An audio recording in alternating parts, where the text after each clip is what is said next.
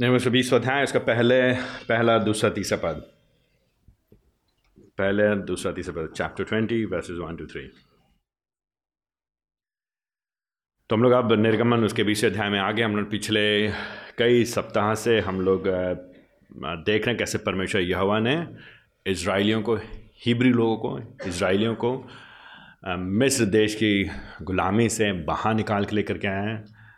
कैसे उसको, उसने फ़िरौन की सेनाओं को पराजित किया है, कैसे उनका विनाश किया है, और फ़िरौन की सेनाओं के पराजय में फ़िरौन और मिस्र के देवी देवताओं की भी पराजय है। मिस्र के के विनाश होने में मिस्र के पराजय में और हिब्री लोग अर्थात इसराइलियों के छुटकारे के द्वारा परमेश्वर स्पष्ट रीति से दिखाते हैं कि वो सर्वश्रेष्ठ परमेश्वर हैं। उन्होंने अपने आप को मूसा पर प्रकट किया। वो कहते हैं, मैं यहोवा हूँ, मैं हूँ, सो हूँ, जो मैं हूँ, सो हूँ। है ना? मेरे जैसा कोई नहीं है। मैं अनोखा हूँ, अद्भुत हूँ, अद्वैत हूँ, सनातन का परमेश्वर हूँ, अनादिकाल का परमेश्वर हूँ। मेरे जैसा कोई नहीं। तो प्रभु जी उनको छुटकारा देते हैं। प्रभु जी मिस्र से बाहर निकालते हैं। फिर लाल समुद्र से पार कराते हैं। फिर लाल समुद्र से पार कराने के बाद उनके लिए, उनकी प्रतिदिन की आवश्यकताओं का, को, का प्रावधान करते हैं। प्रभु जी उनके लिए, उनकी भौतिक आवश्यकताओं का प्रावधान करते हैं। प्रभु जी उनको सुरक्षा प्रावधान करते हैं। प्रभु जी उनके समाज में न्याय का प्रावधान करते हैं। प्रभु जी, दयालु परमेश्वर हैं बार बार अलग अलग रीति से वो दिखा रहे हैं कैसे वो कृपा कर रहे हैं इसराइलियों के ऊपर। और ये बात आपको, हमको एक बात का समझ रखना चाहिए कि इसराइलियों पे जो प्रभु जी काम कर रहे हैं, ये खाली इसराइलियों तक सीमित नहीं रहेगा।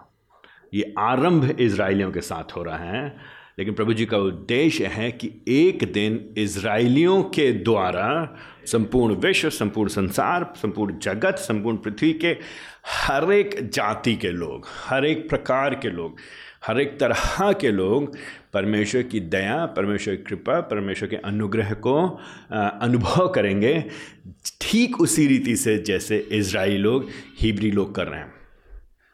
तो ये जो इसराइलियों के साथ जो छुटकारे काम हो रहा है, जो प्रभु जी अपनी दया दिखा रहे हैं, ये आगे आने वाले बड़े खाम की ओर इशारा करता है, इंगित करता है।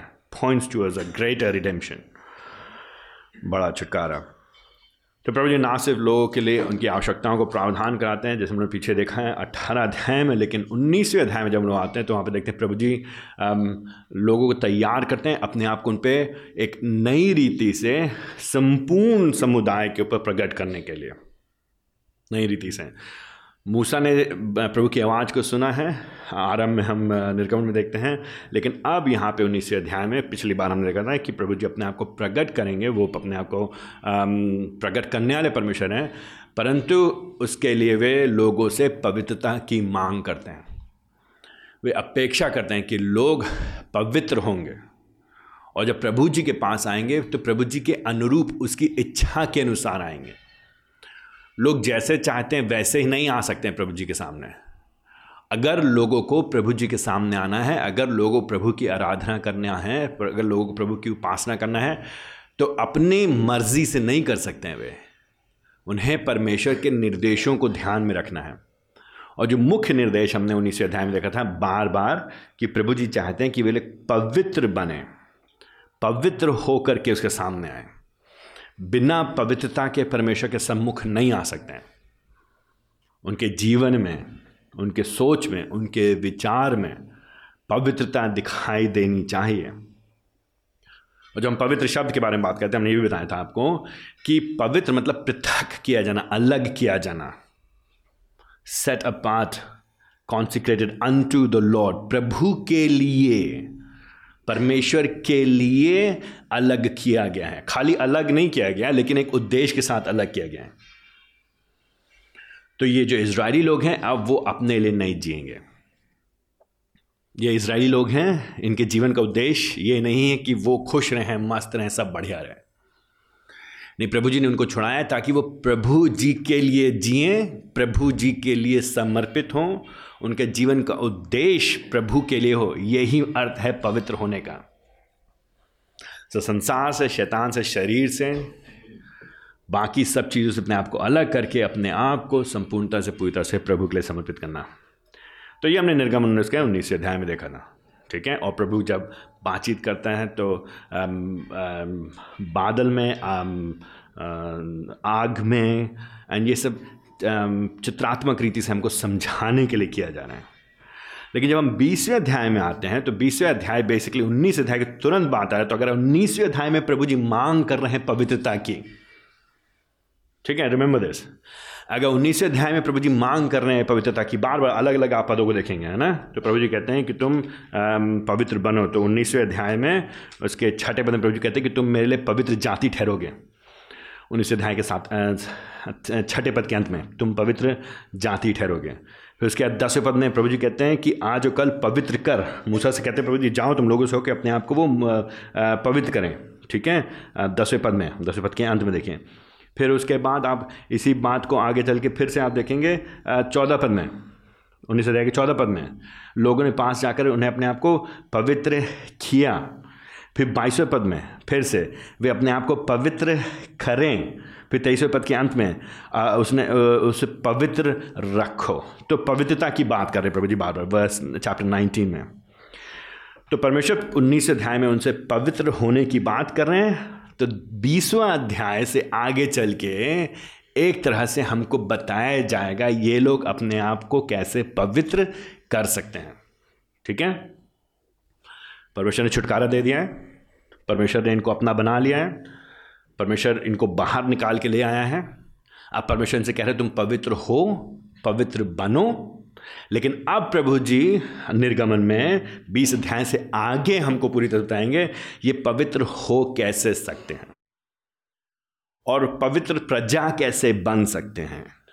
किस तरह से इन्हें अन्य लोगों से भिन्न होना है, फ़र्क होना है, पृथक होना है? चैप्टर ट्वेंटी ऑनवर्ड्स और बीसवें अध्याय में जो कि हम और आप सब अच्छी तरह से जानते हैं, इसको ये मुख्य रीति से प्रसिद्ध हैं या जानते हैं हम इसको, प्रख्यात है, लोग इसके से चिर परिचित हैं। बीसवें अध्याय के पहले पद से लेकर के सत्रह पद तक इनको दस आज्ञाओं के रूप में जाना जाता है। इनको दस आज्ञाएँ कहा जाता है। अगर आप निर्गमन उसका चौंतीसवां अध्याय खोलेंगे, निर्गमन उसका चौंतीस अध्याय और उसके 28 पद में, निर्गमन उसके चौंतीस अध्याय, उसके 28 पद में, और यहाँ पे लिखा गया है, और उसने उन पट्टियों पे, ये जो दो पट्टियाँ दी गई हैं, पटरियाँ दी गई हैं, उन पट्टियों पे पट्टियों पे वचन वाचा के वचन अर्थात दस आज्ञाएँ लिख ली, दस आज्ञाएँ। और दस आज्ञाओं आज्ञाओं से पहले वहाँ पे एक एक निशान बना हुआ है, अगर आप नीचे आके देखेंगे तो लिखा है वहाँ पे वचन। तो जो निर्गम उसका बीसवें अध्याय है। विशेष तौर से पहले पद से लेकर के सत्रह पद में ये दस आज्ञाओं के के रूप में जाना जाता है। और ये, इसको दस आज्ञाएँ बोल सकते हैं, दस शब्द बोल सकते हैं, दस वचन बोल सकते हैं, दस निर्देश बोल सकते हैं। ठीक है? दस वचन है ये। वर्ड टेन वर्ड ये सारांशित करते हैं। ये सारांशित करते हैं परमेश्वर की दी गई व्यवस्था को। मूसा के द्वारा जो उसके लोगों पे प्रकट की गई थी। तो अगर आज आप नए हैं, हो सकता है पहली बार आप यहाँ पे आए हैं, हो सकता है थोड़ा मुश्किल होगा, लेकिन आप हमारे साथ बने रहिए धीरे धीरे आपको समझ में आएगा। मूसा को परमेश्वर ने उपयोग किया अपने लोगों पर राजा है प्रभु जी, मूसा उसका प्रवक्ता है। उसकी प्रजा इज़राइली लोग हैं। अब इज़राइलियों को कैसे जीना है, कैसे व्यवहार करना उनका समाज कैसे होना चाहिए, किस तरह से उनको पवित्र ठहराया जाना है, उसके लिए निर्देश दिए जाएँगे बीस पर, बीस अध्याय से आगे। लेकिन बीस अध्याय में, इन दस शब्दों में, दस दस वचन में, दस आज्ञाओं में इसको सारांशित किया जा रहा है। और अगले दस सप्ताह हम लोग एक एक आज्ञाओं को लेकर के चलेंगे। तो हम समय व्यतीत करेंगे ताकि हम समझ सकें पुराने नियम में क्या हो रहा है, क्योंकि हमको समझना अच्छा पुराने नियम में ये है, लेकिन अब हम जो नए नियम में आते हैं तो हमसे इसका क्या मतलब है? हम पे कैसे लागू होती हैं आज्ञाएँ? हमसे क्या संबंध है? तो मैं आपसे फिर से कह रहा हूँ ना, ये बीस अध्याय है, उसके पहले पद से लेकर के सत्रह पद में ये जो दस आ गया है, ये व्यवस्था का, पुराने नियम का, या पुरानी वाचा का, या मुजैक लॉ मुसाई व्यवस्था का, या कुछ लोग बोलते हैं सीने सीने पर्वत सीने पर्वत के सीने की वाचा का, है ना, सीने पर्वत पे जो वाचा बांधी है, ये तोरा, इसकी व्यवस्था का, पुराने नियम का, एक तरह से जो मूसा के द्वारा परमेश्वर ने जो प्रकट किया अपने आप को, उसका ये केंद्र है, हृदय है, मुख्य भाग है। ठीक है? तो ये जो दस आ गए तो थोड़ा समय में थोड़ा दस आगे पे जल्दी जल्दी से। ये जो दस आ गए हैं, ये हमको परमेश्वर के चरित्र को दर्शाती हैं। ये हमको बताती परमेश्वर कौन है। ये हमको प्रभु के स्वभाव के बारे में बताती हैं। ये हमारे आपके लिए बहुत महत्वपूर्ण है इनको समझना, इनको जानना। तो हम ये केवल नहीं कह सकते, अरे पुरानी वाचा में है और हम पे लागू नहीं होती, इसलिए हमको देखना नहीं है। नहीं हमको शिक्षा देते हैं। ये हमारी शिक्षा के लिए महत्वपूर्ण है, हमारे समझ के लिए आवश्यक है। हमको इनको ध्यान से सुनना है। इनको, इनका ध्यान से अध्ययन करना है। क्यों? क्योंकि ये हमें परमेश्वर के चरित्र, उसके गुणों के बारे में, उसके स्वभाव के बारे में बताते हैं। ये हमको बताते हैं, प्रभु जी, है कौन? बाइबल को परमेश्वर है कैसा? उसको हम जानेंगे कैसे? हमें, हमने बार बार बताया ना, हमको अंदाज़ा लगाने की ज़रूरत नहीं है, हमें अनुमान लगाने की ज़रूरत नहीं स्पेकुलेशन की ज़रूरत नहीं है कि प्रभु जी कैसा है। प्रभु जी हमको अपन हम पर अपने आप को प्रकट करता है। और पुरानी व्यवस्था में और दस आज्ञाएँ एक तरह से हमको सारांशित करके हमें बताते हैं। ये ना से हमको बताते हैं कि प्रभु जी का चरित्र कैसा है, प्रभु जी कौन है, लेकिन ये हमको बताते हैं कि हमको कैसे जीना चाहिए, उसके लोगों कैसे जीना चाहिए, इसराइलियों कैसे जीना चाहिए उस समय, विशेष तौर से। क्योंकि ये उस समय वहाँ की परिस्थिति में, वहाँ के संदर्भ में, वहाँ के लोगों को सीधे तौर पे दी गई थी इसराइलियों को, हिब्री लोगों को जिनका छुटकारा हुआ है।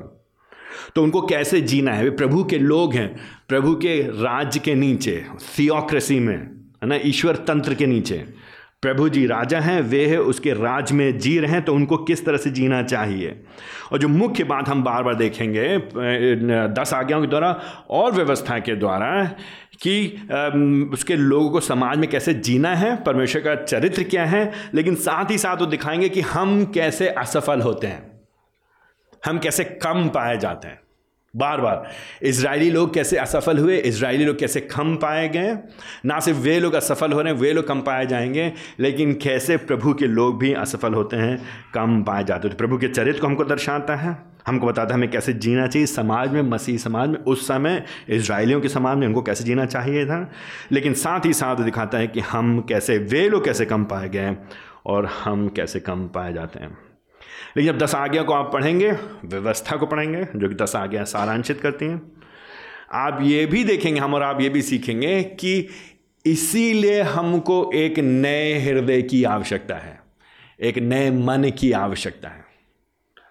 नए स्वभाव की आवश्यकता है। इसीलिए हम आगे चल के देखेंगे कि हमें एक नई वाचा की आवश्यकता है। प्रभु की ओर से, प्रभु जी को एक नया काम, एक नई रीति से हमारे लिए करने की आवश्यकता है।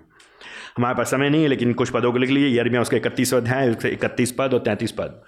Jeremiah thirty one chapter chapter thirty one verse thirty one and thirty three very important Jeremiah उसका इकतीस अध्याय उसका इकतीस और तैंतीस पद। यहाँ पे हमको बताया जाता है कि प्रभु जी हमारे हृदयों पे अपनी आज्ञाओं को लिखेंगे। तो यजकेल छत्तीस, उसका छब्बीस से सत्ताईस। नए हृदय की आवश्यकता, अंदर आज्ञाओं को लिखने की आवश्यकता, पत्थर के हृदय निकाल करके मांस का हृदय जाने की आवश्यकता, पवित्र आत्मा को दिए जाने की आवश्यकता, शुद्ध किए जाने की आवश्यकता, मूर्तियों को हटाए जाने की आवश्यकता तो जितना हम पुराने नियम को पढ़ेंगे और पुराने वाचा को पढ़ेंगे और उसके सारांश को हम दस आज्ञाओं में और मूसा के प्रकाशन में पढ़ेंगे, पुरानी व्यवस्था में पढ़ेंगे, हम बार बार देखेंगे कि इसराइली लोग के अंदर क्षमता ही नहीं है, इसीलिए प्रभु जी फिर उनसे प्रतिज्ञा करते कि मैं एक नई वाचा बांधूँगा एक नई वाचा की आवश्यकता होगी। नया हृदय होगा, नया मन होगा, पत्थर का हृदय निकल करके मांस का हृदय दिया जाएगा, उनको नई क्षमता दी जाएगी, उनके हृदयों पे व्यवस्था को लिखा जाएगा। ये जो दस आज्ञा हैं, ये चिन्हात्मक रूप, रीति से दो पट्टियों पे लिखी गई थी। तो कई बार लोग सोचते हैं कि एक पे चार और बाकी पे छः लिखी गई थी कि चार दिखाती हैं। परमेश्वर से हमारा क्या संबंध है? छः दिखाती, समाज में क्या संबंध है? लेकिन ऐसा प्रतीत होता है कि उस समय जो वहाँ के समाज एक हिती लोग थे उन लोग के समाज में ऐसा होता था कि जब एक राजा और एक दूसरा जो वैसल किंग जो साथ जो पराजित राजा होता था, या छोटा राजा होता था, उनके बीच जब संधि होती थी तो उस संधि को पत्थर की पटरियों पे लिखा जाता था, उसकी दो प्रतियाँ बनती थीं। और एक प्रति, वो जो विजयी राजा होता था, बड़ा राजा होता था, उसके पास होती थी। और दूसरी प्रति, जो पराजित राजा होता था, या जो उसके अधिकार में राजा होता था, उसके पास होती थी। लेकिन यहाँ पे हम देखते हैं, प्रभु जी दोनों प्रतियों को लेकर के उनको देते हैं, और वे लोग वाचा के संदूक में रखते हैं। ये दिखाने के लिए कि जो बाइबिल का परमेश्वर, जो यह परमेश्वर है, वो अलग नहीं रहता है उनसे कहीं दूर, बल्कि उनके बीच में उपस्थित है, उनके उनके साथ में, उनके छावनी में, वो उनके साथ रहेगा। तो उसकी प्रति और इनकी प्रति दोनों उनके लिए वहाँ पे उपस्थित हैं। तो ये जो दस आज्ञा के बारे में बात है तो ना से हमको दिखाया जाता है कि हमें नए हृदय की ज़रूरत है, लेकिन वो हमको दिखाते हैं कि अंततः हमें यीशु मसीह की आवश्यकता है। हमें यीशु मसीह की आवश्यकता है। बिना यीशु मसीह को समझे, बिना यीशु मसीह को जाने हम दस आज्ञाओं को ठीक रीति से नहीं समझ सकते हैं। ठीक है? अब इन बातों के ध्यान रखते हुए हम आज अपने पहली आज्ञा को देखेंगे। पहली आज्ञा, जो कि तीसरे पद में है, तू मुझे छोड़, दूसरों को ईश्वर करके ना माना तू मुझे छोड़, दूसरों को ईश्वर करके ना माना and it's very simple very obvious सरल। जटिल नहीं है, जो स्वतः स्पष्ट है सेल्फ एक्सप्लेनेटरी खुद में हमारे सामने है। क्या कह रहे हैं यहाँ पे बात? यहाँ पे एक बात कही जा रही क्या बात कही जा रही है? केवल एक मात्र सच्चे परमेश्वर की आराधना करो। एक ही बात कही जा रही है हमसे। क्या कही जा रही है? केवल एक मात्र सच्चे परमेश्वर की आराधना करो। पहली आगे हमको क्या कह रही है? पहली आज्ञा क्या कह रही है हमसे? केवल एक मात्र सच्चे परमेश्वर की आराधना करो। Worship the only one true God. Worship the only one true God. और एक तरह से जो पहली आज्ञा है, जो तीसरे पद में है, जो पहली आज्ञा, और अगर आप लोग जो जो जो पहली आज्ञा, जो तीसरे पद में है, वो एक तरह से फाउंडेशन है, एक तरह से नींव है, एक तरह से बुनियाद है बाकी की नई बाकी की नौ आज्ञाओं के लिए ये बुनियादी है, ये आरंभिक है। पहला रद्दा, पहला ईटा, पहली सीढ़ी। अगर पहली सीढ़ी गड़बड़ हो गई तो बाकी की नौ नहीं हो पाएँगी। बाकी बाकी की पूरी व्यवस्था गड़बड़ जाएगी। बाकी की पूरा पुरानी वाचा, जो मुसाई व्यवस्था थी, मुसाई वाचा थी, वो गड़बड़ा जाएगी और उसको नहीं समझेंगे और नई वाचा तो खत्ता ही नहीं समझेंगे हम। ठीक है है ना? ये पहली बात है। एंड अगेन मैं फिर से आपसे कह रहा ना, जटिल नहीं है, स्वतः स्पष्ट है। हम लोग विश्वास करते हैं ऑफ़ स्क्रिप्चर परमेश्वर के वचन की स्पष्टता पे। हम लोग विश्वास करते हैं कि उसका सरल है, उसको समझा जा सकता है है ना? तो कोई भी समझ सकता है इस बात को। इसको पढ़ने के लिए बहुत बड़ा ज्ञानी होने की ज़रूरत नहीं है। लेकिन ये ये ये हमारे और आपके लिए परमेश्वर के आत्मक द्वारा स्पष्ट निर्देश दिया गया है, साफ़ कर दिया गया है। बिना गड़बड़ाए, बिना ज़्यादा तोड़ मोड़ करे बिना जटिल बनाए जितना सरल हो सकता था, उतनी सरलता के साथ सबसे पहला निर्देश प्रभु जी तीसरे पद में देते हैं। वो कहते हैं, तू मुझे छोड़, दूसरों को ईश्वर करके नाम माना। अब आपको उस समय के समय के, उस समय की समाज की परिस्थितियों को ध्यान में रखना है, बात को ध्यान में रखना है। ठीक है? उस समय की परिस्थिति ध्यान रखना है। लेकिन आप एक बात को ध्यान रखिएगा। इससे पहले प्रभु जी तीसरा पद में पहली आज्ञा देते हैं, बीसवें अध्याय के पहले और दूसरे दो पद हैं वहाँ पे। पहले और दूसरे पद हैं, दो पद। और वे दो पद दोज टू वर्सेस वे दो पद एक तरह से परिचय का काम करते हैं इंट्रोडक्शन का काम करते हैं। है ना? इससे पहले कि प्रभु जी दस आज्ञाएँ देना शुरू करें, पहले और दूसरे पद में प्रभु जी कुछ कहते हैं और वो बहुत महत्वपूर्ण है हमारे आपके लिए समझने के लिए। तो अगर आपके पास बाइबल है, अपनी बाइबल में आप ध्यान से देखिए, बीसवें अध्याय के पहले पद में प्रभु जी जब शुरू कहते हैं, जब आरंभ करते हैं तो वहाँ पे लिखा है, तब परमेश्वर ने ये सब वचन कहे। तब, कब? जब प्रभु जी ने उनके लिए कुछ कर दिया है। प्रभु जी कुछ कर चुके हैं उनके लिए। प्रभु जी उनको छुड़ाया है। और उसी बात को दूसरे पद में प्रभु जी और स्पष्ट कर देते हैं। अब फिर अटेंशन ध्यान दीजिए इस बात को।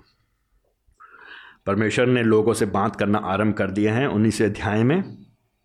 परमेश्वर लोगों से कहना चाह परमेश्वर अपने आप को लोग प्रकट कर रहे हैं, है ना? प्रभु जी ने कहा था उन्नीस अध्याय के नौ पद में कि मैं बादल में तेरे पास आऊँगा, जिससे कि जब मैं तुझसे बातें करूँगा तो लोग सुन सकेंगे और तेरी प्रतीति करेंगे तो इस पर विश्वास करेंगे। प्रभु जी ने कहा था कि मैं तुमसे बात करूँगा, मूसा से बात करूँगा, और अब ना सिर्फ़ प्रभु जी मूसा से बात कर रहे हैं लेकिन यहाँ पे देखिए, अब वो इसराइलियों से सीधे तौर पे बात कर रहे हैं। एंड ये जो पहला पद है, ये बहुत ही उत्साहित करने वाला पद है आपके लिए, हमारे लिए। बहुत ही उत्साहित करने वाला पद है। यहाँ पे परमेश्वर ने स्वयं परमेश्वर, कोई और नहीं। अब परमेश्वर यहाँ पे मूसा को एक प्रवक्ता के रूप में नहीं उपयोग कर रहे हैं। ये ये एक्सेप्शनल ये बहुत ही अपवाद विशेष, विशिष्ट खंड है।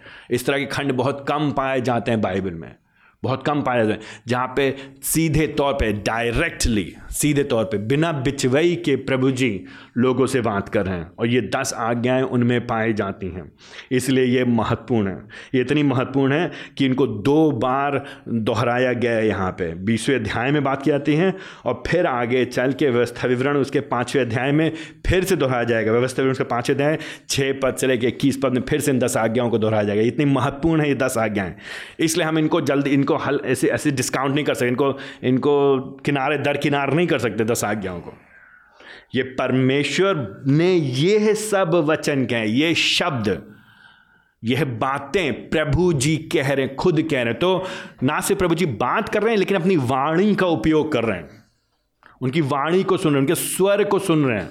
दे हियर हिज वॉइस उसकी आवाज़ को सुनते हैं। यहाँ पे ईश्वर दर्शन किया जाए थियोफनी परमेश्वर ईश्वर दर्शन, प्रभु जी अपने आप को दिखा रहा है। आई मीन धीरे धीरे ग्रेजुअली धीरे धीरे कर हम लोग हम लोग प्रोग्रेसिव रेवलेशन प्रगतिशील प्रकाशन पे विश्वास करते ना तो धीरे धीरे करके प्रभु जी अपने बारे में और अधिक स्पष्ट करते जा रहे हैं। उनका प्रकाशन और भी अधिक खुलता चला जा रहा है। उनका प्रकाशन और भी अधिक बड़ा होता चला जा रहा है, लोगों के ऊपर, इन लोगों के लिए। ये लोग जो उनके प्रभु जी ने, ये सारे शब्द प्रभु जी ने कहे। फिर कहते क्या है प्रभु जी दूसरे पद में? इससे पहले प्रभु जी उनको निर्देश दें, इससे प्रभु, पहले, इससे पहले कि प्रभु जी उनसे, उनको दस आज्ञाएँ उनके ऊपर प्रकाशित करें, प्रभु जी उनको कुछ स्मरण दिलाते हैं। और जो बात प्रभु जी स्मरण दिलाते हैं, वो प्रभु जी उनसे पहले भी कह चुके हैं, पहले भी कह चुके हैं।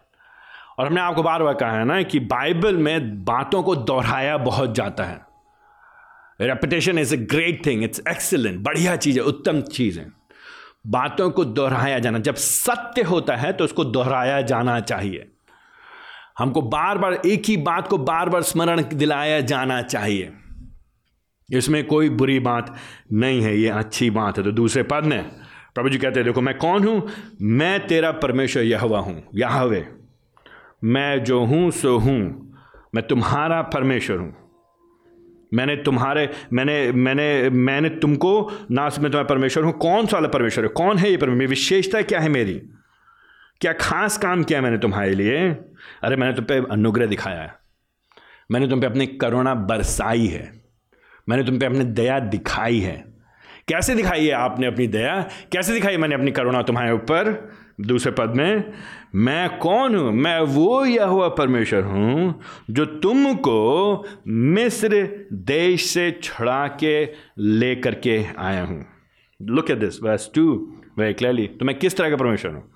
मैं यह परमेश्वर हूँ मैं अद्भुत हूँ मैं अनोखा हूँ मैं याहवे हूँ मैं जो हूँ सो हूँ मैं तुम्हारे पूर्वजों का परमेश्वर हूँ इब्राहिम का परमेश्वर याकूब का परमेश्वर इजहाक का परमेश्वर हूँ। मैंने अपने आप को उन पर प्रकट किया था मैंने इब्राहिम से वाचा बांधी थी।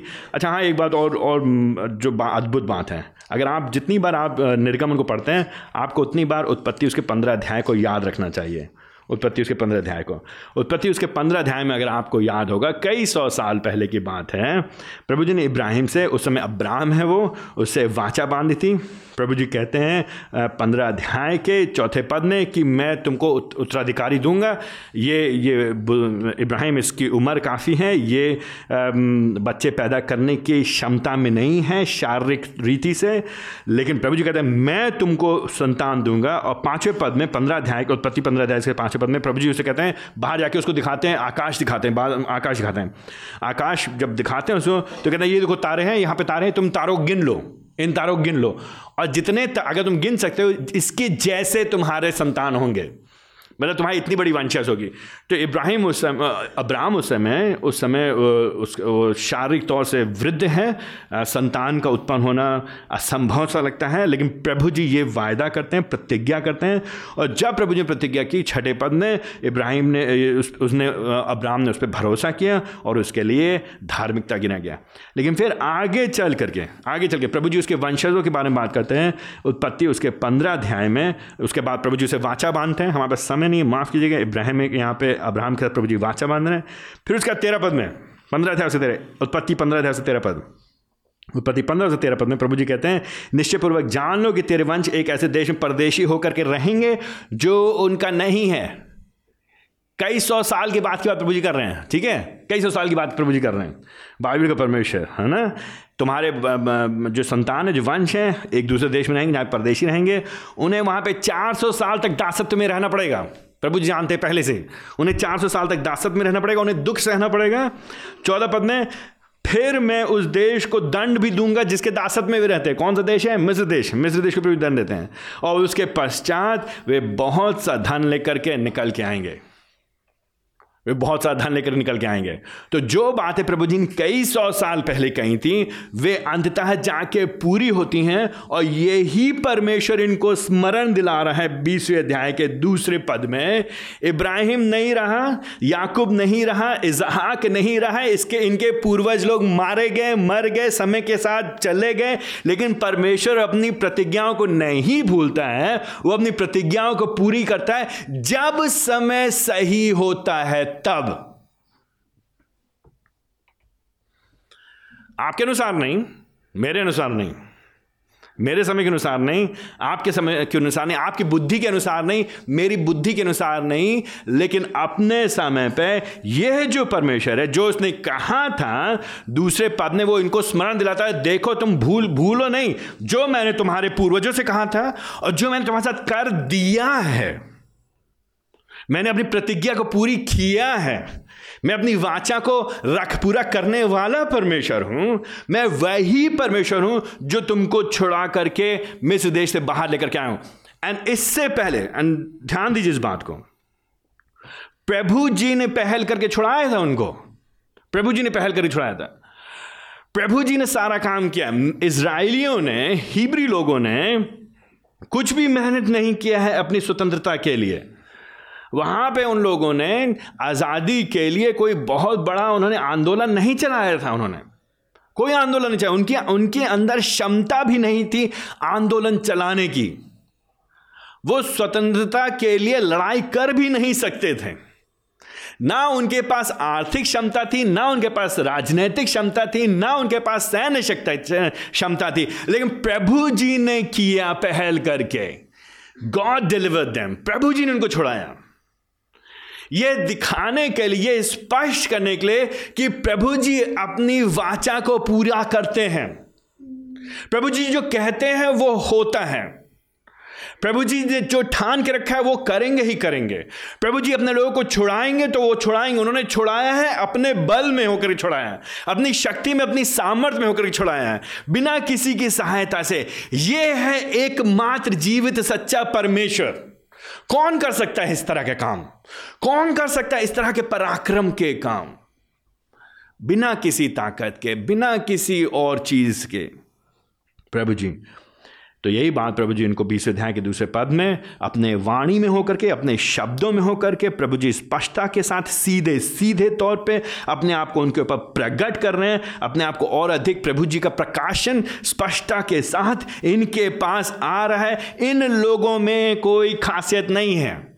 इन लोगों में कोई विशेषता नहीं है। ये बहुत उत्तम, अच्छे लोग नहीं, लेकिन प्रभु जी अपनी दया में होकर के कर रहे हैं। Please get this thing very clearly अपनी दया में होकर के, अपनी करुणा में होकर के, अपना अनुग्रह प्रभु जी भर करके ढेर सारा देते हैं। ये उनका चरित्र है, ये उनका गुण है, ये इस तरह का परमेश्वर है जो दया दिखाने में आनंद पाता है। जिसको इस, जिसको जिसको, जिसके हृदय में आनंद होता है, जिसको भाता है, अपने लोगों के ऊपर, अपनी करुणा दिखाने में, बरसाने में, अपना अनुग्रह बरसाने में।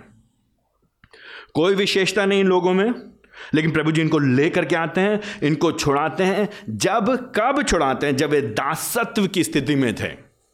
इनके पास कोई आशा नहीं थी, ये निराशा में थे। इनके पास कोई रास्ता नहीं था। इनके जीवन का कोई उद्देश्य नहीं था। दासत्व का जीवन मतलब वे अपने मालिक नहीं हैं। उठने का टाइम उनका नहीं है, सोने का टाइम उनका नहीं, खाने का टाइम उनका नहीं है। अपनी मर्ज़ी से वो कुछ नहीं कर सकते, स्वतंत्रता नहीं जानते, वो उसी गुलामी में जी रहे हैं, वो फिरौन के लिए जी रहे हैं, फिरौन की सेवा कर रहे हैं वो। ऐसे लोगों को प्रभु जी छुड़ा करके लेकर के आए और ऐसे लोगों को प्रभु जी याद दिलाए। भाई, भूलो नहीं। भूलो नहीं मैंने तुम्हारे लिए क्या किया है?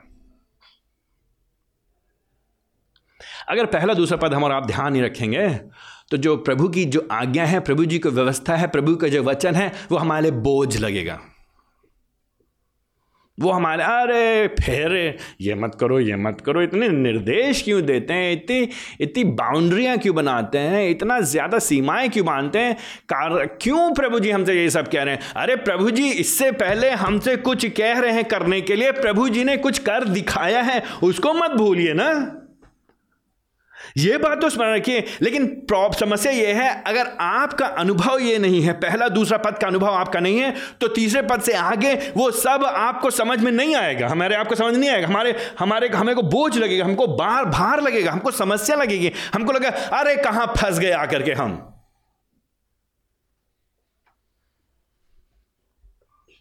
लेकिन जब हम और आप पहला और दूसरा पद समझ आते हैं, इसका जो फाउंडेशन जो बेस है, जो आधार है जो बुनियाद जब नींव को हम समझ गए, प्रभु जी ने पहल किया है, प्रभु जी ने दया की है, प्रभु जी ने करुणा दिखाया है, प्रभु जी ने मुझ पर अनुग्रह किया है, प्रभु जी ने मुझको छुड़ाया है, दासत्व से छुड़ाया है, बदहाली से बचाया है, मृत्यु से छुड़ाया है, प्रभु जी ने नरक से छुड़ाया है, विनाश से छुड़ाया है, फिरौन से छुड़ाया है, मिस्र से बचाया है, स्वतंत्र किया है, आज़ादी प्रदान किया है, नया जीवन दिया है, जीने का उद्देश्य दिया है, उसकी उपस्थिति में लेकर के उसने हमें अपना बेटा बनाया, अपनी बेटी बनाया, अपने लोग बनाए, जब हम इस बात को समझेंगे कि हम उसके लोग हैं और उसकी दया की वजह से उसके लोग हैं।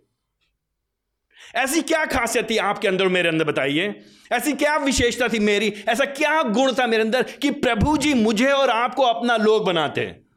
ऐसा क्या किया था आपने? क्या लेकर के हम उसके पास आते हैं? क्या लेके आए थे इसराइली लोग उसके पास? नहीं, लेकिन प्रभु जी ने अपनी योजना में, जो कि भूतकाल में जो कि जगत की उत्पत्ति से पहले, जो कि पहले से प्रभु ने कहा था, ये मेरे लोग होंगे, इनको मैं चुनूँगा। ये मेरे लोग होंगे, इनको मैं बचाऊँगा। इनके लिए मैं अपनी योजना पूरी करूँगा। चाहे वो किसी भी जात के हों, चाहे वो किसी भी धर्म के हों, चाहे वो किसी भी देश के हों, चाहे वो किसी भी रंग के हों, चाहे वो कैसे भी हो, चाहे वो नर हो या नारी हो, लेकिन अपनी योजना के अनुसार प्रभु जी ने जिसके ऊपर दृष्टि की, उसको प्रभु जी ने छुड़ा के लेके आ गया। और जब जो छुड़ाए हुए लोग हैं the redeemed people of God जो छुटकारा पाए हुए लोग हैं, जो उद्धार पाए हुए लोग हैं, जो मुक्ति पाए हुए लोग हैं, जो मोक्ष पाए हुए लोग हैं, जो प्रभु के हैं, जो समझ गए हम प्रभु के, फिर वो प्रभु की बातों को कान खोल करके सुनेंगे। फिर प्रभु की आज्ञाओं को वो अपने सर पे रखेंगे, कहेंगे, प्रभु जी, आपकी बातें हमारे लिए हैं सर आँखों पे, जो आप कहेंगे, हम करेंगे पूरे मन से, प्रभु जी। अरे प्रभु जी, ये हमारे लिए सौभाग्य है कि आप हमसे बात कर रहे हैं। प्रभु जी, ये हमारे आदर की बात, हमारे आनंद की बात है कि आप हमको निर्देश दे रहे हैं। आपके निर्देश हमारे लिए बोझ नहीं है। इसीलिए जब हम पुराना नियम पढ़ते हैं, जो भजनकार है बार बार कहता है कि उसका वचन मेरे लिए उत्तम है अच्छा है, भाता है, प्रेम करता है। वो उसके उसके उसके निर्देशों पे को सुनना चाहता है, उस पर मनन करता है, उस पर चलना चाहता है, उसके लिए जीवन में, उसके मार्ग के लिए वो प्रकाश के समान है, दीपक के समान है। क्यों करके? क्योंकि वे समझ गए, जो पुराने नियम के जो लोग हैं, वे समझ गए थे, जो प्रभु के जन थे, वे समझ गए कि क्या है उसके निर्देश हमारे लिए, क्या है उसके शब्द, उसके वचन हमारे लिए। केवल एकमात्र सच्चे परमेश्वर की आराधना करो। कब करेंगे हम लोग एकमात्र सच्चे परमेश्वर की आराधना? जब तक हम समझेंगे नहीं इस बात को कि उसने हमारा छुटकारा किया है उसने पहल की है उसने हमको छुड़ाया। um, अगर आप प्रभु जी के पास नहीं होते हैं तो आप खुद सोचिए आपका जीवन क्या होता। क्या होता आपका जीवन? किस लिए जी रहे होते आप? किस लिए जी रहे होते? बाहर जाइए, लोग भीड़ की भीड़ भीड़ की भीड़ किस लगी हुई है? उनके जीवन का उद्देश्य क्या है? साठ, सत्तर साल, अस्सी साल जीना है, लेकिन लोग ऐसे परेशान होते हैं जैसे कि जीवन, उनका अनंत काल का जीवन यहीं भी पृथ्वी पे जी बीतेगा। अनंत काल का जीवन यहीं भी बीतेगा। थोड़े समय की खुशहाली के, थोड़े समय की सहूलियत के लिए, थोड़े समय के आराम के लिए उसके लिए इतना बेहाल रहते हैं, परेशान रहते हैं, फंसे रहते हैं, लगे रहते हैं। दिन रात दिन रात। प्रभु जी ने आपको, हमको स्वतंत्र किया है, छुटकारा दिया थोड़ा सा मकान, थोड़ा सा घर, थोड़ी सी नौकरी, थोड़ा सा पैसा, थोड़ा सा और इज़्ज़त, थोड़ा सा मान इन सब चीज़ों से प्रभु जी ने हमको छुटकारा दिया, हमको छुड़ा लिया, हमको नया जीवन दिया, नया उद्देश्य दिया। वो हमारा परमेश्वर है। इसीलिए वो हमसे तीसरे पद में जो पहला निर्देश है, वो हमसे कहता है, तू मुझे छोड़ किसी और को ईश्वर करके ना मानना। और जब निर्देश शुरू होते हैं तो यहाँ पे प्रभु जी समुदाय से बात कर, संपूर्ण समुदाय से द होल कॉन्ग्रीगेशन संपूर्ण मंडली है यहाँ पे। पूरे पूरे लोग हैं। सो सब, सभी, ये सब जो प्रभु के लोग हैं, लेकिन सबसे बात करते हुए वो व्यक्तिगत तौर से बात करें, तुम यू इंडिविजुअल तुम। समुदाय में समाज में, हमारे साथ में, हम सब साथ में प्रभु के सामने उपस्थित हैं। इसराइली लोग, ये हिब्री लोग प्रभु के सामने हैं। वहाँ छावनी में, वो वो सीने पर्वत के निकट, लेकिन उनसे बात करते हुए, मानो सब व्यक्तिगत जन से प्रभु जी कहते हो। सार्वजनिक, सामुदायिक, किंतु व्यक्तिगत। ये दोनों पहलू को हमको लेकर चलना है। सार्वजनिक, सामुदायिक, किंतु व्यक्तिगत। परमेश्वर से हमारा, हम प्रभु के सार्वजनिक सामुदायिक समाज में प्रभु के लोग हैं, हम अकेले नहीं आराधना करते हैं, उसकी साथ में मिलकर करते हैं। इसीलिए हम लोग साथ में जमा होते हैं, लेकिन हमारा उससे व्यक्तिगत संबंध है और हमारी उत्तरदायित्व तो उसके प्रति सामाजिक है, किंतु व्यक्तिगत भी है। दोनों पहलू साथ में चलेंगे। तो इसीलिए प्रभु जी उनसे कहते हैं, तुम तुम लोग, तुम इंडिविजुअल तुम तुम जो यहाँ पे बैठे हो, सामने बैठे हो, तुम जो पीछे बैठे हो, जो बीच बैठे हो तुम जो मेरे, तुमको, तुम पे जो मैंने उद्धार का काम किया, तुमको जो मैंने छोड़ाया तुम्हें तुम इसको इसको इसको खाली दूसरों के सर पे मत डाल दो। इसको हल्का ना बनाओ। तुम्हारा व्यक्तिगत, तुमको मैंने बचाया लेकिन फिर से मैं दोबारा कहना चाहता हूँ, अगर आज की सुबह यहाँ पे आपने उसके छुटकारे के काम को अनुभव नहीं किया है तो यह बात आपके रस नहीं आएगी, समझ नहीं आएगी। आपके खानों में लग करके पलट के चली जाएगी। इसीलिए आपको मैं आमंत्रित करना चाहूँगा आज की सुबह कि आप इस प्रभु के सामने आए, उसे कहे, प्रभु जी, मेरे जीवन में भी छुटकारे का काम करिए। मुझ पे भी अपना उद्धार का कार्य दिखाइए प्रभु जी। मुझ पे दया करिए प्रभु जी। फिर उसके बाद प्रभु जी कहते हैं, क्योंकि मैंने तुमको छुटाया, इसलिए तुम तुम जो मेरे लोग हो, तुम जो मेरी निज प्रजा हो है ना? तुम जो मेरी निज संपत्ति, उन्नीस अध्याय, उसके पाँचवें पद में, तुम जो मेरी निज संपत्ति हो, तुम मेरे हो, तुम्हारा मुझसे वास्ता है, मेरे निकटता का संबंध है। मेरा स्नेह, तुम तुम मेरे मेरे आत्मीयता का संबंध है, तुम मेरे मैं मैं तुमसे स्नेह करता हूँ, मैं तुमसे प्रेम करता हूँ। तुम जो मेरी हो मेरे मेरे पोजेशन हो मैं तुमको अपना, मैंने तुमको अपना बना लिया है। तुम मेरी जो निज प्रजा हो, तुम जो मेरे लोग हो, तुम क्यों करके कहीं और जाओगे? तुम क्यों करके कहीं और जाओगे? ना नोटिस करिए तीसरे पद में जो पहली निर्देश है, ये यहाँ पे ये ऑप्शनल नहीं है, वैकल्पिक नहीं है। यहाँ पे नहीं कह रहे, जब मर्ज़ी होगी तब तुम मेरे पीछे आना। ये नहीं कह रहे। ये नहीं कह रहे प्रभु जी। भाषा को देखिए, ध्यान से देखिए भाषा को यहाँ पे।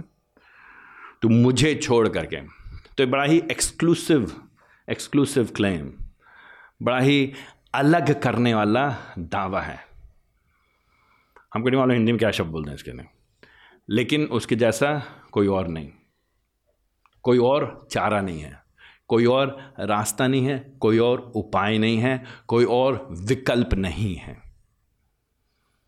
अनेक नाम नहीं है अनेक रास्ते नहीं हैं, एक ही नाम है, एक ही रास्ता है, एक ही मंजिल है। दस नहीं है। हमको जो चाहता है, हम वो नहीं कर सकते हैं। आपको जो चाहता है, आप नहीं कर सकते हैं। अमेरिका वाला जो जो चाहे वो कर लें, इंडोनेशिया वाले चाहे जो कर लें, नेपाली लोग चाहे वो कर लें, हिंदुस्तानी चाहे वो कर लें, नहीं हो सकता है। एक, ख़त्म, एक। तो कई बार लोग जब जिस देश में हम रहते हैं, यहाँ पे क्योंकि हमेशा से कहा जा रहा है, कोई फ़र्क नहीं पड़ता अलग अलग नाम हैं अलग अलग प्रगटीकरण हैं तो क्या फ़र्क पड़ता है? तो कई बार लोग मसीहों से इस बात पे क्रोधित होते हैं। क्रोधित होते क्यों आप लोग एक ही भगवान के बारे में, एक ही ईश्वर के बारे में, एक ही परमेश्वर के बारे में बात करते हैं? तो आपको निर्गमन उसका विश्व अध्याय। ये हम मनग्रंथ नहीं कर रहे हैं, ये ये आज की बात नहीं है, ये प्राचीन बात है। ये अति प्राचीन बात है। ये तीन हज़ार से ज़्यादा साल पुरानी बात है। ये तब का लेख है ये। ये बड़ा ही पुराना लेख है। जो हमारे पास, हमारे लिए बचा करके हम तक प्रकट कर दिया गया है। यहाँ पे हमको कहा जा रहा है कि देखो भाई, यह निर्देश वैकल्पिक नहीं है और ये निर्देश किसकी ओर से आ रहा है? मूसा नहीं बोल रहा है ये बात। ये बात स्वयं परमेश्वर कह रहे हैं। ध्यान दिए यहाँ पे क्या लिखा है बीस अध्याय से पहले में यह सब वचन परमेश्वर ने कहे। तो प्रभु जी कह रहे God speaks he speaks to us वो हमसे कहता है। अगर वो हमसे सीधे सीधे बोलता है तो हमें इससे मतलब नहीं कि हमारे समाज में क्या माना जाता है। हमें इससे मतलब नहीं, हमारे पड़ोसी लोग क्या बोलते हैं? हमें इससे मतलब नहीं है कि हमारे देश में लोग क्या बोलते हैं। हमें इससे मतलब नहीं है कि हमारे माता पिता जी ने हमसे क्या कहा था, क्योंकि जब प्रभु जी बोलते तो हम प्रभु जी की सुनते हैं, हम फिर किसी और की नहीं सुनते हैं। बात खत्म, सौ की एक बात खत्म। दैट्स इट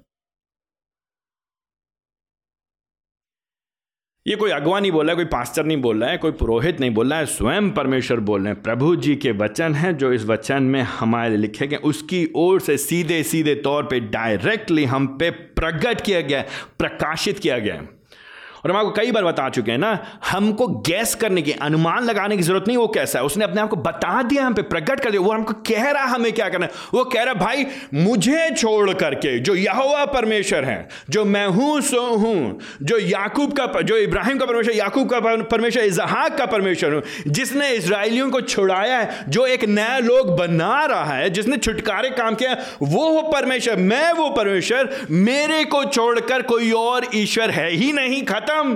कोई और है नहीं। तो तुम क्यों किसी और की आराधना करोगे? तुम क्यों किसी और के पीछे जाओगे? तो समाज बदल जाएगा। कोई फ़र्क नहीं पड़ता है। समय बदल जाए, कोई फ़र्क नहीं पड़ता है। दबाव बहुत होगा। अरे भैया, सबकी सबकी अपनी अपनी अपनी भावना है। सबकी अपनी अपनी श्रद्धा है श्रद्धा है। हमारी श्रद्धा है, आपकी श्रद्धा है।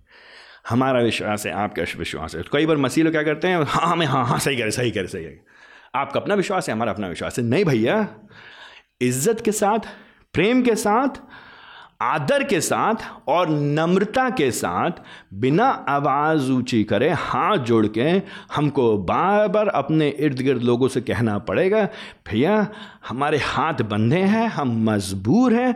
परमेश्वर का जो वचन है, वो हमको स्पष्ट बताता है, केवल एक ही परमेश्वर है। एक ही यह परमेश्वर है। और उसके अलावा कोई और नहीं है। तो उसके अलावा जो और भी, जो तो फिर क्या है तो ये बात आपको ध्यान देना है कि जब इसराइलियों को मिले तो इसराइली लगभग 400 साल से कहाँ पे मिस्र देश में? लगभग चार सौ साल तो आप कहेंगे, इसराइल के लिए तो आसान था बोलना ये बात। नहीं भैया, चार सौ साल से मिस्र देश में थे और मिस्र देश में वो लोग जो मिस्री जो संस्कृति थी, समाज था, मिस्री समाज एकल ईश्वरवाद पे नहीं विश्वास करते थे। वो लोग बहु ईश्वरवाद पे विश्वास करते थे वो लोग। तो सूर्य देवता अलग है। बिजली का देवता अलग है, नील नदी का देवता अलग है, पानी का देवता अलग है, बरसात का देवता अलग है, हर चीज़ का पहाड़ में अलग है, ये अलग है अलग अलग तरह के अलग अलग ईश्वर हैं। अलग अलग भगवान अलग अलग देवी देवता। अब उनके बीच में ये और इनके बीच में मिस्री लोग इब्री लोग इसराइली लोग लगभग चार सौ साल से उनके बीच में रह रहे हैं और उनके बीच में प्रताड़ित किए जा रहे हैं, उन पर दबाव किए जा रहे हैं। तो यू कैन अंडरस्टैंड आप समझ सकते हैं कि उन्होंने देखा है इस तरह की बातों को। उन्होंने देखा है कि अरे ये लोग तो इनकी आराधना करते हैं कितने समृद्ध हैं ये लोग।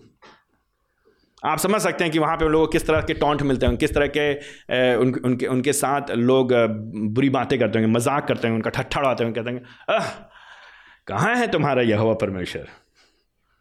कहाँ है तुम्हारा यह परमेश्वर? हमारा जो भगवान है जो हमारा जो सूरज का देवता है जो हमारा जो ईश्वर है उसने तो तुमको हमारा गुलाम बना के रखा है। और एक दिन नहीं, दो दिन नहीं, चार सौ साल से हमारे गुलाम बना के रखा है। आओ, करो, चलो हमारे साथ। आओ, अनुष्ठान में भाग लो हमारे साथ। आओ आओ, चढ़ावा चढ़ाएँ मिलकर के साथ में। आओ, त्यौहार मनाओ तुम हमारे। आओ, घर को तो देखो, जब तुम करोगे तो तुमको तरक्की मिलेगी। जब तुम जब तुम आओगे हमारे इन ईश्वरों के पास तो सब खुशहाली मिलेगी, सब ठीक हो जाएगा। और उनके सामने इस तरह का प्रलोभन बहुत स्पष्ट होगा पिछले कई सालों से, सौ सालों से।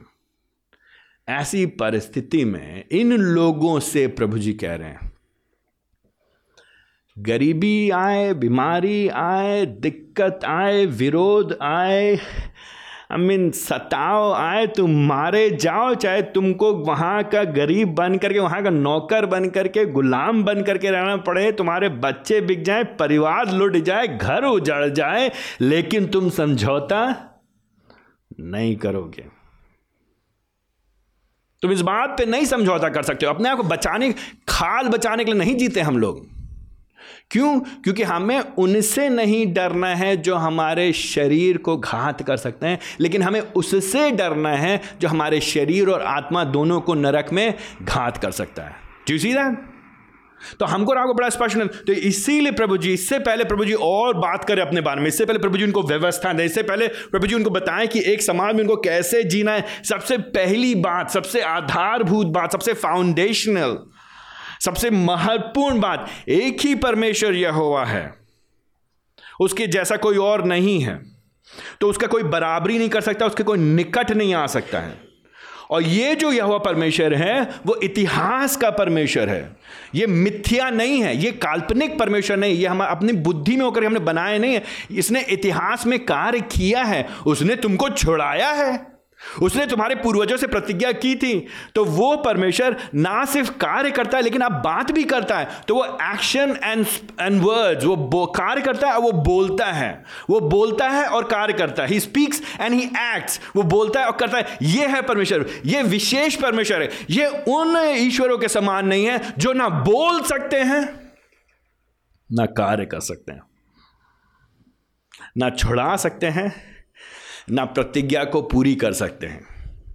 हज़ार साल, कई सैकड़ों सालों के बाद, जो योजना को बना नहीं सकते। क्यों?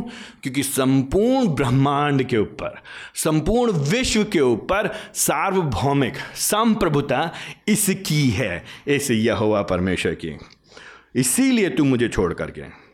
तो जो वहाँ पे जो भाषा है, अगर आप अंग्रेज़ी में पढ़ें, थोड़ा और स्पष्ट हो यहाँ पे कि मेरे सामने, मेरे सम्मुख बिफोर मी मेरे सामने कोई और ईश्वरों को ना लेकर के आना कहने का मतलब जो भाषा वहाँ पे उपस्थित की जा रही परमेश्वर के मुख के सामने, प्रभु की उपस्थिति के सामने। अरे प्रभु जी की उपस्थिति कहाँ है? प्रभु जी की उपस्थिति संपूर्ण संसार में है। प्रभु जी की उपस्थिति कहाँ है? प्रभु जी का मुख कहाँ है? पूरी पृथ्वी पर है। तो जहाँ जहाँ प्रभु जी का मुख है जहाँ जहाँ प्रभु जी का चेहरा है जहाँ जहाँ प्रभु जी की उपस्थिति है वहाँ वहाँ कोई और ईश्वर की आराधना नहीं होनी चाहिए, खत्म बात। बात समझ नहीं समझ रहे हैं? मतलब दूसरे शब्दों में, संपूर्ण पृथ्वी पे, संपूर्ण संसार में, संपूर्ण ब्रह्मांड में, क्योंकि वही उपस्थित है, क्योंकि वही परमेश्वर है, क्योंकि वही सर्वशक्तिशाली है, क्योंकि वही सर्व सामर्थ्य है, इसलिए किसी और को तुम अपने सामने ईश्वर करके नाम मानना। ना माना। तो लोग बोलते ना, ये ईसाई लोग क्रिश्चियन लोग बड़े कट्टर होते हैं। कट्टर नहीं होते हैं। कट्टर नहीं होते हमारी बुद्धि प्रभु जी ने खोल दी है। बात कट्टरता की है ही नहीं। इसमें बात कट्टरता की नहीं। हम यहाँ पे, हम फंडामेंटल हम वो कट्टरवादी और उग्रवादी नहीं हैं। हम हम लड़ाई करने की बात नहीं कर रहे, हम दूसरों को बेजती करने की बात नहीं कर रहे, दूसरों को नीचा दिखाने की बात नहीं कर रहे हैं। यहाँ पे हम ये नहीं कह रहे हम लोग बेहतर हैं, हम लोग अच्छे हैं, बाकी लोग खराब हैं या घटिया हैं, इसकी बात नहीं हो रही है। आप इसको गलत रीति से समझ सकते हैं, लोग इसको गलत रीति से समझ सकते हैं और उसका हमारे पास कोई चारा नहीं है, कोई उपाय नहीं है, उसका कोई उसका कोई समाधान नहीं है। वो तो उनका स्वयं का उनकी, उनके स्वयं की समझ है। लेकिन हम सिर्फ़ इतना कह रहे हैं, जो यहाँ पर लिखा गया है, साढ़े तीन हज़ार साल पुरानी बात, पुरानी पुस्तक जो हमारे लिए बचा करके हमारे सामने प्रस्तुत की गई है। ये हमको सत्य बता रहा, तथ्य बता रहा है। क्या बता रहा है? हमको ये तथ्य बता रहा है कि प्रभु जी खुद हमसे कह रहे हैं, इस दुनिया का मालिक खुद हमसे कह रहे हैं कि तुम मेरे को छोड़ के मेरे सामने अन्य ईश्वरों को लेकर के नहीं आओगे। तुम्हें बिचवइयों की ज़रूरत नहीं है। तुम्हें बिचौलियों की ज़रूरत नहीं है। तुम्हें नहीं ज़रूरत है दिन का ईश्वर, रात का ईश्वर। तुमको नहीं ज़रूरत है बसंत के ईश्वर को या गर्मी के ईश्वर को या या बरसात के ईश्वर को। तुमको नहीं ज़रूरत है समुद्र के ईश्वर को या तुम्हें ज़रूरत नहीं किसी पेड़ के ईश्वर को। तुम्हें नहीं ज़रूरत है कोई भी ईश्वर की। तुम मेरे सामने आओ, बस मैं हूँ मैं हूँ, सो हूँ, मैं जो हूँ, सो हूँ। इसलिए तुम सिर्फ़ मेरी आराधना करो। आओ मेरे पीछे। चलो मेरे पीछे, जियो मेरे लिए, क्योंकि मैंने तुमको जीवन दिया है कि नहीं है, क्योंकि मैंने तुमको छुड़ाया है कि नहीं छुड़ाया है, क्योंकि मैंने तुमको मुक्ति दी है कि नहीं दी। अगर मैंने नहीं किया हो तो तुम बोलते, जब मैं कर चुका हूँ तुम्हारे लिए, मैं तुम्हारा उद्धार कर चुका हूँ, तुमको मुक्ति दे चुका हूँ, तुमको छुड़ा चुका हूँ, तुमको मैंने अपना बना लिया है, अब तुम्हारे लिए कुछ और, तुमको तुम्हारी कोई और ज़िम्मेदारी नहीं, सिर्फ़ एक ज़िम्मेदारी है, एक मुख्य ज़िम्मेदारी यह है कि तुम अपनी आँखों को सीधे रखो इधर उधर मत घुमाओ यहाँ वहाँ मत देखो, किसी की चिंता मत करो ये मत सोचो कितने लोग कहाँ जा रहे हैं। अक्सर लोग ये तर्क देते हैं, अरे, अधिकतर लोग तो कर रहे हैं तो वो बात सत्य होगी। इससे मतलब नहीं है कितने लोग किसको ईश्वर मानते हैं। यह गेम संख्या का नहीं है। यह गेम बहुमत का नहीं है। बहुमत के लिए हम लोग नहीं जी रहे हैं। अल्पसंख्यक हो या कोई भी संख्या ना हो, वह तथ्य को और सत्य को नहीं बदलेगा। सत्य ये है, तथ्य ये है, ईश्वर एक है, परमेश्वर एक है, प्रभु एक है, वो है यहोवा परमेश्वर, जिसने अपने आप को प्रकट किया है, जिसने आपको प्रकाशित किया है, जिसको जानने के लिए हमें अनुमान लगाने की ज़रूरत नहीं, जिसने अपने आप को इस वचन के द्वारा अपने लोगों पे प्रकट किया है। और तथ्य ये है, और सत्य ये है, और सच्चाई ये है कि अब सिर्फ़ हमें इस परमेश्वर की आराधना करनी चाहिए। कोई और नहीं? कोई और नहीं। तो जब यहाँ पे लिखा गया, तू मुझे छोड़कर दूसरों को ईश्वर ना माने तो कुछ लोग सोचते हैं कि हो सकता है कई ईश्वर होंगे। नहीं, जो कई ईश्वर हैं, वो तथा कथित ईश्वर हैं। वो सच में ईश्वर हैं नहीं। वो ईश्वर होने का ड्रामा करते हैं, पाखंड करते हैं।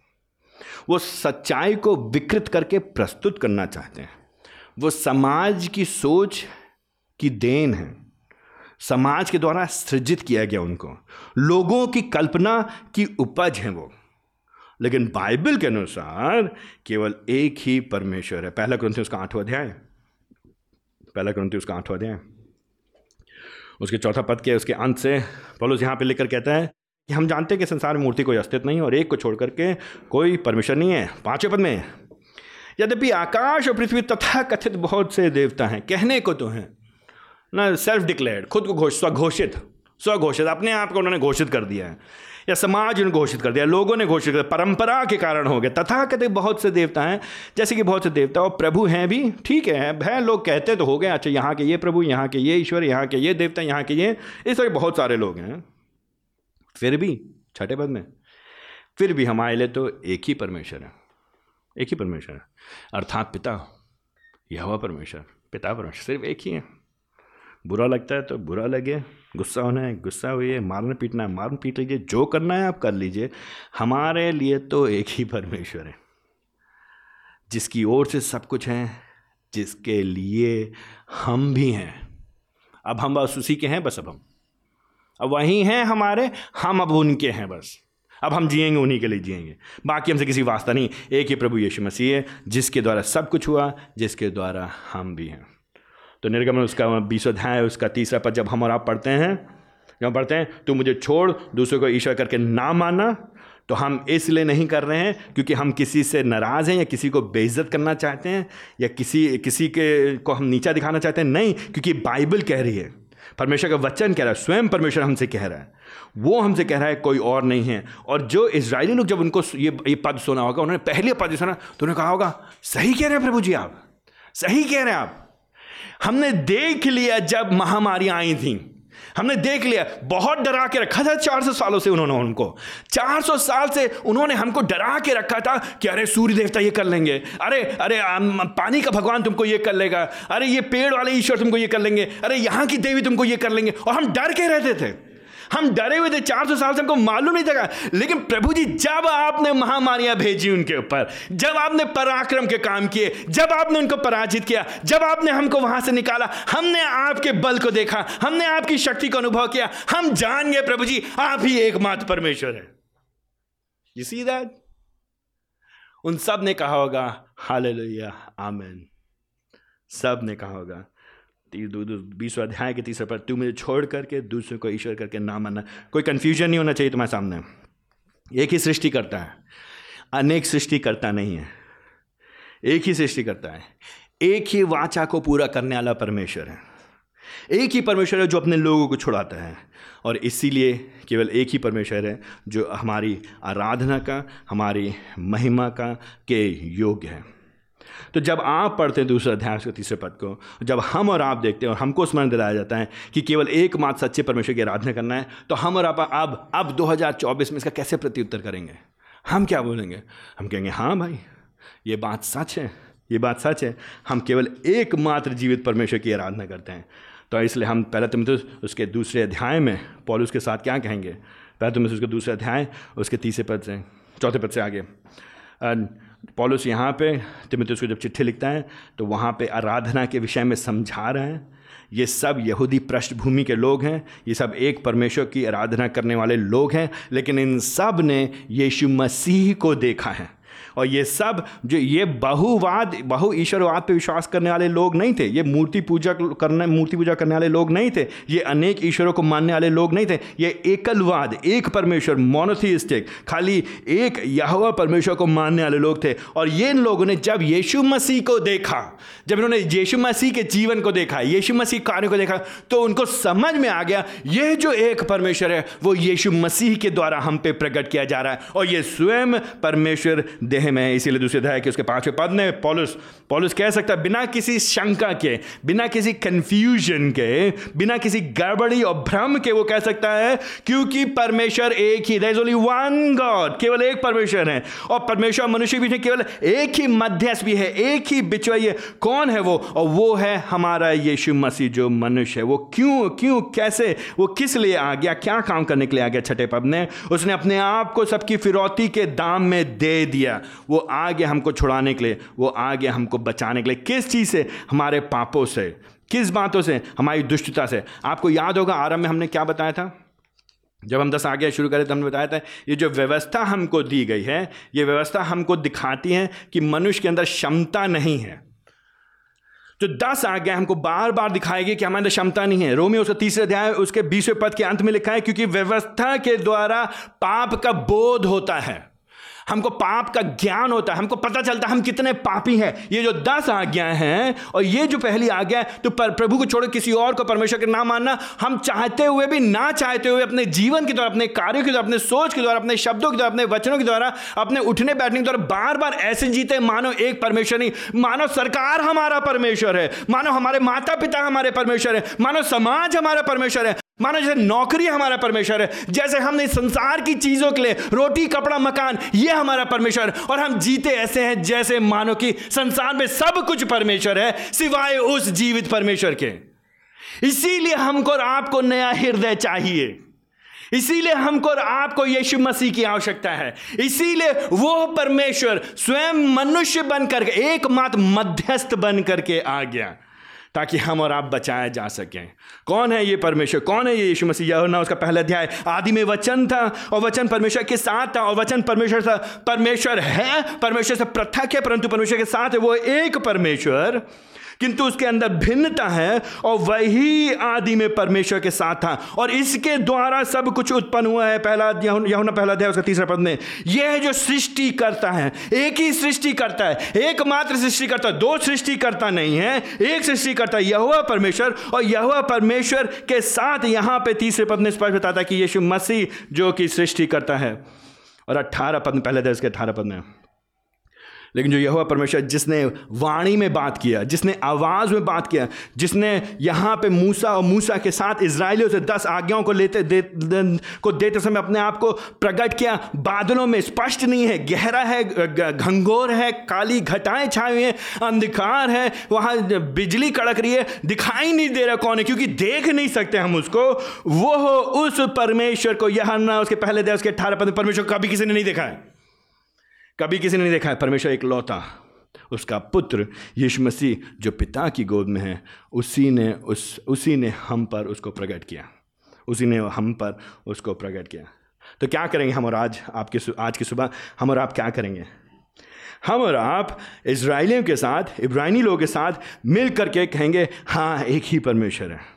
वह परमेश्वर, उसने अपने आप को हम पर, हमारे पापों से बचाने के लिए, मृत्यु से छुड़ाने के लिए, नरक से बचाने के लिए, बर्बादी से छुड़ाने के लिए, वो मनुष्य बन करके आ गया। उसने सिद्ध जीवन जिया। हमारे बदले में उसने पवित्रता का जीवन जिया। जिस पवित्रता की मांग प्रभु जी उन्नीसवें अध्याय में कर रहे हैं, व्यवस्था विवरण की, जो हम नहीं कर सकते थे, जो दस आज्ञा उसने दी, जिसको हम पूरा नहीं कर सकते थे, जो व्यवस्था में जो मांगे, इनको हम पूरा नहीं कर सकते। हमारे बदले में, हमारे जगह पर, हमारे स्थान पर, हमारे लिए इन माई प्लेस मेरी जगह पे, उसने परमेश्वर की व्यवस्था को पूरा किया, परमेश्वर को प्रसन्न किया, और फिर जो श्राप हम पे पड़ना चाहिए था, व्यवस्था को पूरा नहीं करने के कारण, परमेश्वर की मांगों को पूरा नहीं करने के कारण, हमारे बदले में, हमारी जगह पर, हमारे स्थान में, हमारे लिए, हमारे वास्ते, मेरे लिए, मुझ पापी के लिए, वो क्रूज पे चढ़ गया, मारा गया, गाड़ा गया, और तीसरे दिन जी उठा, क्यों जी उठा? क्योंकि वो एकमात्र जीवित परमेश्वर है। और फिर जब वो जी उठा, और फिर सबके सामने स्वर्ग में उठा लिया गया, और एक दिन वापस आएगा तो हमको और आपको क्या करना है? अब हमको आपको कहना है कि इस स्वर्ग में, इस स्वर्ग के नीचे, पृथ्वी के ऊपर कोई दूसरा नाम नहीं दिया गया है। और नाम है यीशु मसीह, जिसके द्वारा हमको मुक्ति मिलती है, उद्धार मिलता है, मोक्ष मिलता है। हम सिर्फ़ और सिर्फ़ उसकी आराधना करेंगे। हम सिर्फ़ और सिर्फ़ उसकी उपासना करेंगे। तो आइए मेरे साथ उस यीशु मसीह की आराधना करिए। उसकी उपासना करिए, जो हमें पिता को हम पर प्रकट करता है, जो हमें पिता को हम पर स्पष्ट करता है और प्रकाशन को और भी अधिक हमारे सामने क्लियर कर देता है, स्पष्ट कर देता है, खोल देता है, दिखा देता है, ताकि हम उसकी आराधना आत्मा और सच्चाई में होकर के कर सकें, ताकि हम पवित्रता में उसके लिए, उसके साथ जी सकें, उसके लिए ताकि वो बढ़े, ताकि हम घटें। आइए उन्हें प्रार्थना करें। प्रभु जी, आप महान परमेश्वर, आप अद्भुत परमेश्वर, आप अद्वैत, आप सनातन, शाश्वत परमेश्वर। प्रभु जी, आपके जैसे कोई नहीं, प्रभु, अनंत काल के परमेश्वर, प्रभु जी, आप सनातन के परमेश्वर हैं। एकमात्र परमेश्वर, एक ही परमेश्वर, जीवित परमेश्वर। जिसकी रचना नहीं है, जिसको हाथों से नहीं बनाया, जो कल्पना का उपज नहीं है, जो समाज की सृष्टि नहीं है, जो स्वयं से था, है और रहेगा, जिसके कारण बाकी सब कुछ है। लेकिन वो जो अनंत है, वो जो शाश्वत है वो जो अद्भुत है, जो, वो जो अद्वैत है, वो मनुष्य बन करके आ गया लगभग 2000 साल पहले। ये हमारी समझ के बाहर है प्रभु जी। ये हमारी बुद्धि के बाहर है। प्रभु जी, हमारा हमारा दिमाग के जो जो मांसपेशी है, वो काम करना बंद कर देती जब हम इसको कल्पना, इसको समझने का प्रयास करते हैं प्रभु जी, ये हमारी समझ से बाहर है। वो अद्वैत परमेश्वर कैसे एक मनुष्य बन करके आ गया? हमारे लिए ताकि हमारा मेल उस परमेश्वर से करा सके, स्वयं से करा सके। अपने आप को उसने हमारे स्थान पे दे दिया। उसके कारण हमारे पास आशा है, हमारे पास जीवन। अब उसके कारण, उसके वजह से उसने जो अपने आत्मा को हमारे भीतर उंडेला है, अब हम इस आज्ञा का पालन कर सकते हैं।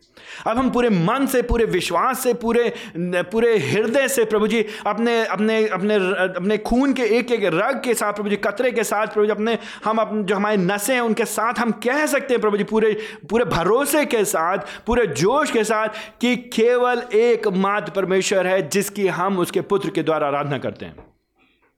तो प्रभु जी, हमारी आराधना को आप स्वीकार करिए। हमारी उपासना को आप स्वीकार करिए। प्रभु जी, हमें बुद्धि दें कि हम आपके लिए जिए, संसार के लिए ना जिए।